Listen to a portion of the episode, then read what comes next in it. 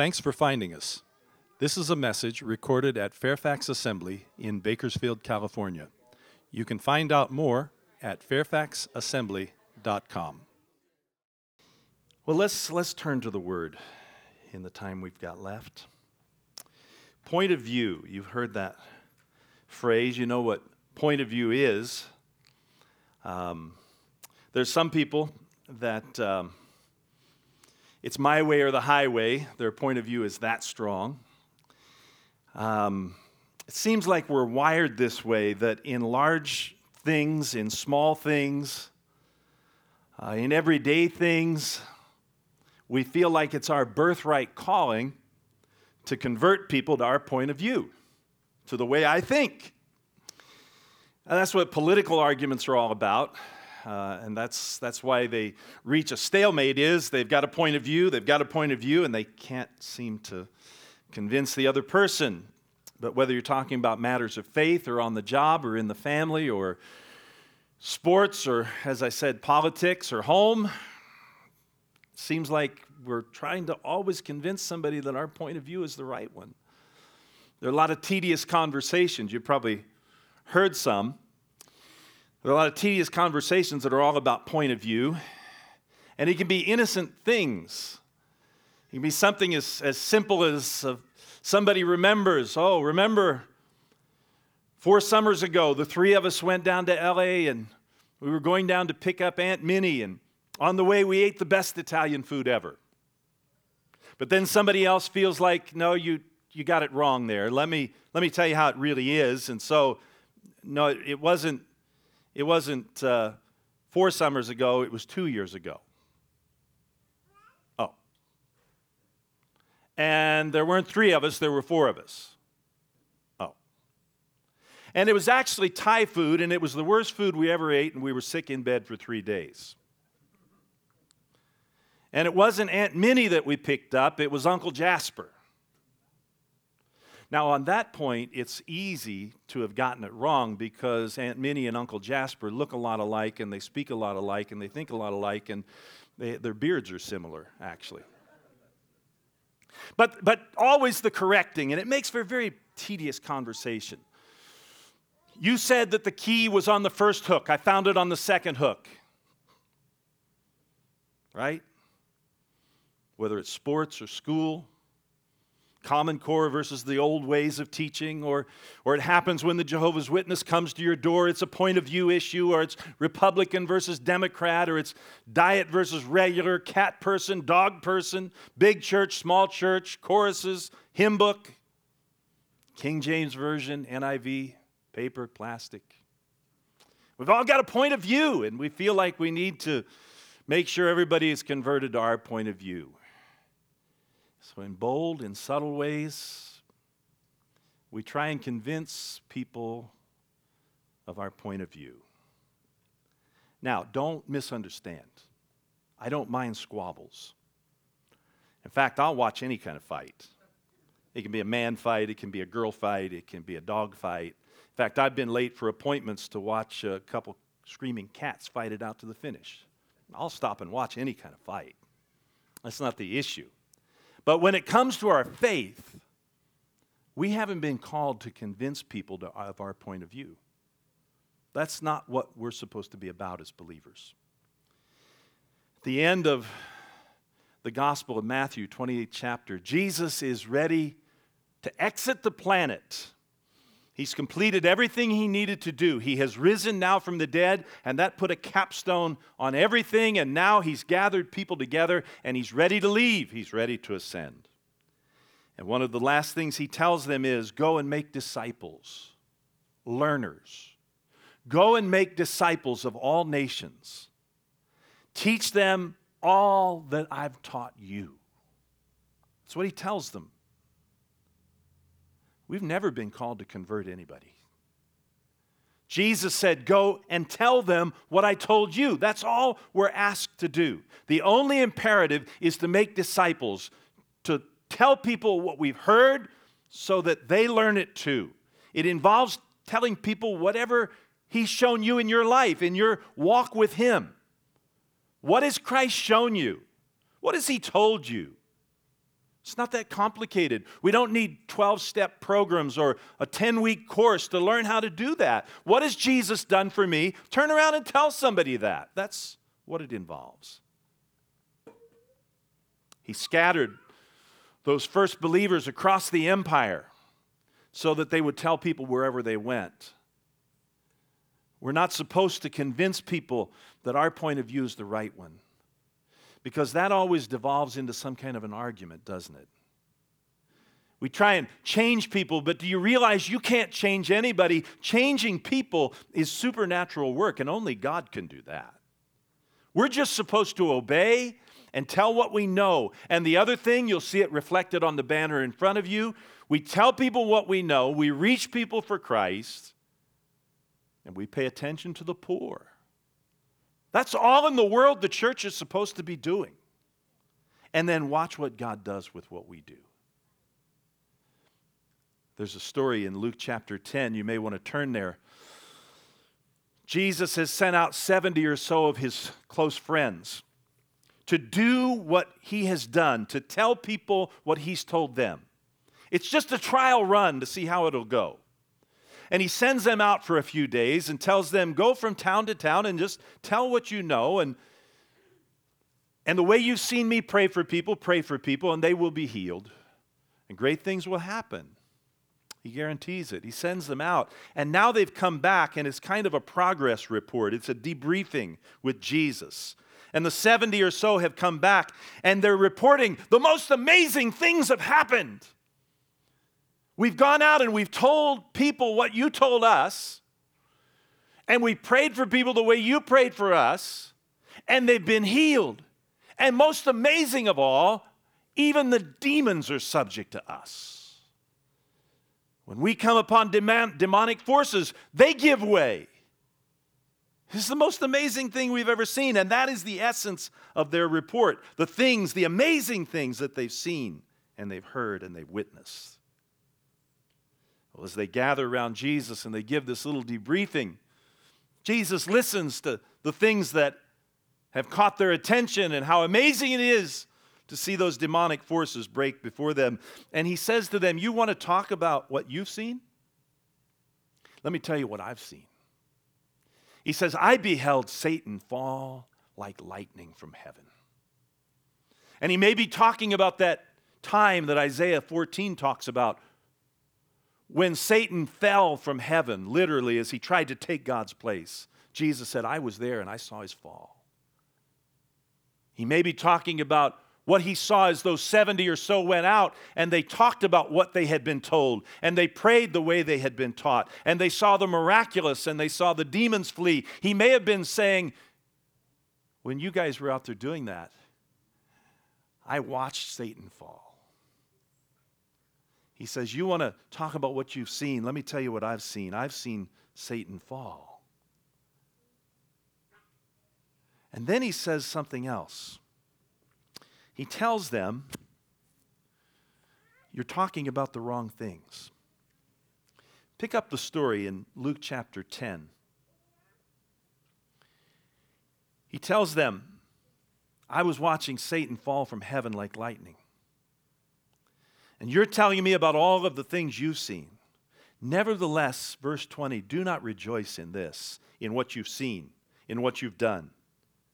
Don't rejoice in this that the spirits are subject to you, but rejoice, listen, that your names are recorded in heaven. In other words, though they had seen as they went from village to village, and they had scored and Satan had suffered, he says, Don't brag about that. What was it they came back bubbling about? Verse 17 the 70 returned with joy, saying, Lord, even the demons are subject to us in your name. Even the demons were the toughest part. Even the demons were subject to us. Well, that's what they came bubbling about. But Jesus says, don't brag about that. As amazing as it is, because I can top you anyway, don't brag about that. Don't brag about that. He says in another place that the day will come when there will be people come waving their credentials in God's face saying, God, we did this for you, and we did this for you. We built great churches for you, and we saw the sick healed, and we saw miracles in your name. And the Lord will say to them, Depart from me, I never knew you. In other words, great work even the miraculous, even chasing the demons out, that is no guarantee that you have anything like a relationship with God. And that's what's important. I never knew you, he'll say to people that have done amazing things. You aren't mine. Dramatic works. Dramatic works may not be what he wants from us. There are more important things to him than what we're able to do. It's a relationship that he's after. Think about the wizards in Pharaoh's court as Moses goes before them, and he's been given by God the ability to do certain miraculous signs that will give the world the knowledge that he is speaking for God. Lord, how will, how will they know that you sent me? Well, throw your staff down and it'll turn into a snake. And he does that in Pharaoh's court, and they throw their staffs down, the wizards do, and they turn into snakes. And there are other things that Moses does, and they're able to duplicate those things. You see, signs, even great signs, are no guarantee that you have a relationship with God. There's an awful lot of Christian bragging that goes on. Did you know that? I, I know of a man, and he's older and he should know better. But everywhere he goes, he talks about Jesus. That's the good part. But he keeps a little memo book in his pocket. And he'll begin to talk to you about the things of God, but not in a friendly way, in a coercive way.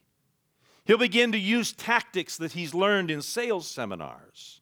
And he won't let you go. He will buttonhole you and he will poke his bony finger at you until sometimes people just give up and mumble the prayer that he wants them to repeat. And then he says, Aha, another one. And he takes out his memo book and he writes down a number and a date and the place. And at any given time, he is very pleased. He will gladly pull that memo book out and show you. Here it is, it's August, and already I've, I've led 700 people to Christ.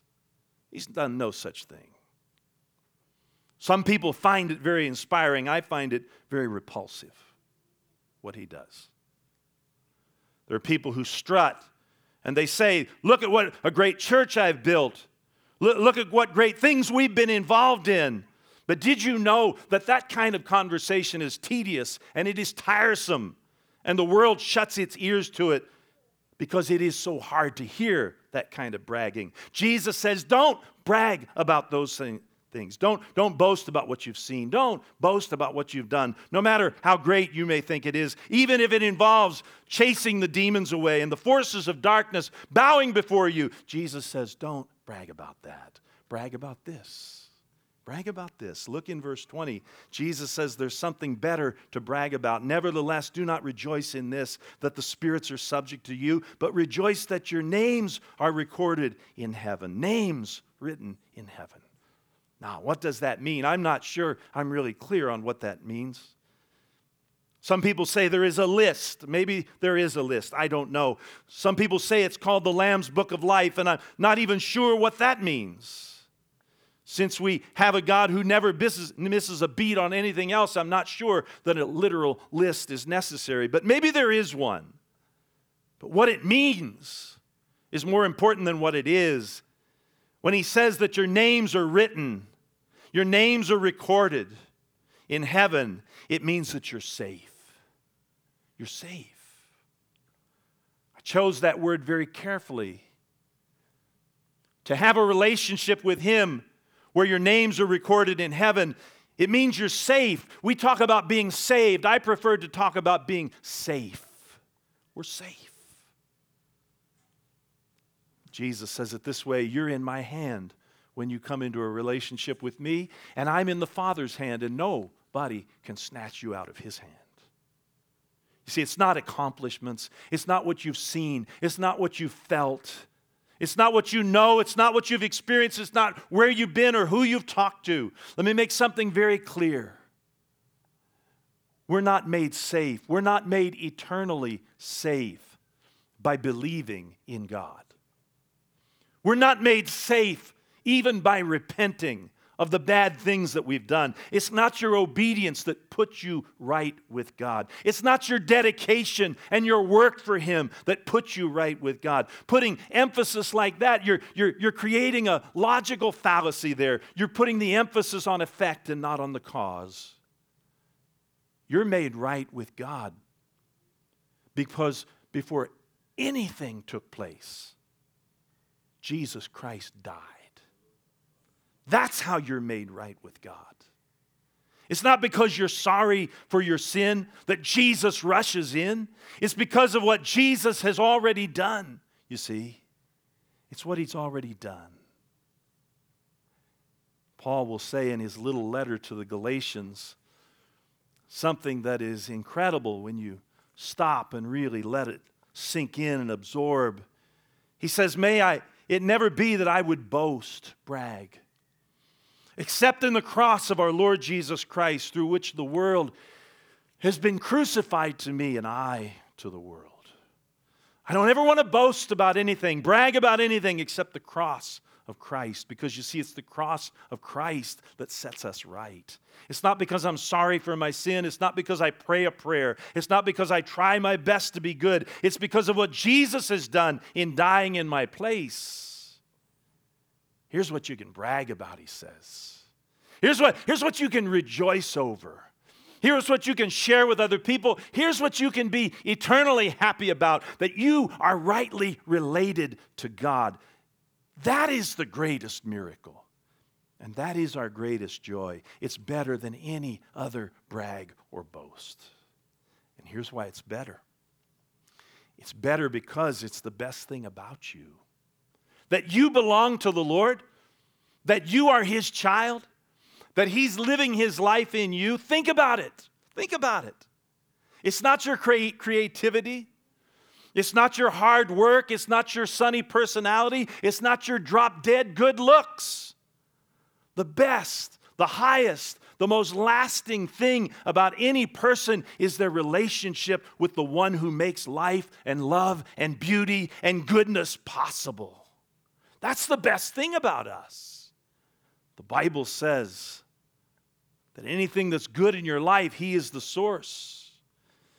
In fact, Jesus' half brother, one who grew up in the same home with him and initially was not a follower until he saw him rise from the dead. James, at the end of his life, in a little book at the end of your New Testament, he says, Every good and perfect gift comes down from the Father above. If you've got it and it's good, it's because of Him, the one who makes it all possible. No wonder Paul says, For me to live is Christ, because Jesus Christ is the best thing about you. That's what makes it better. That's what makes it the thing to brag about. It's better because it's the best thing about you, but it's also better because it makes Jesus look good. When you talk about him, it makes him look good. There are so many wrong ideas that people have about God. I've talked to you about that before. We've talked about the myths that go all the way back to the beginning. When our first parents, they failed God and they failed themselves, and, and, and with that first sin came shame, and they hid themselves. And the Lord comes looking for them, and they're hiding because they're afraid that He's angry. God's not angry at us. But that's a myth that developed in their brain. And over the years, so many people developed so many wrong ideas about God that eventually the only way to clear the deck and start over was for God Himself to come in the person of His Son and pull back the curtain and say, No, no, no, here's what we're really like when we talk about Christ, when we brag about Him and brag about the fact that our names are included with Him and He's living in us, when we brag about that and not about what we've done, it makes Him look good. It makes Him look good. Each one allowing Christ to live in them is, is a light set upon a hill in the darkest kind of night, and, and when it becomes known to people around us that Jesus Christ is living in us, that He's transforming us, He's, he's causing a life changing experience, then my life magnifies Him. There are two kinds of magnify there's microscope magnify, and there's telescope magnify. Microscope magnify it causes something to be bigger than it is so we can see it. But telescope magnify. It takes something that's so far away, it's humongous, it's huge, it's massive, and we can't see it for what it is because we're so far removed from it. And we put the telescope on that thing, and then we can see it for what it really is. We can see it in all of its wonder, in all of its magnificence, in all of its size. The telescope we magnify. But we're seeing it as it really is. And that's the way we magnify Christ when we talk about Him. We make much of him. And then he's seen for who he really is not small, but large. He's the friend of sinner, he's, he's the rescuer of falling souls, and, and, and, and he's like a magnet that way. Jesus said about himself, If I be lifted up, I will draw all men to me. All we've got to do is talk about him.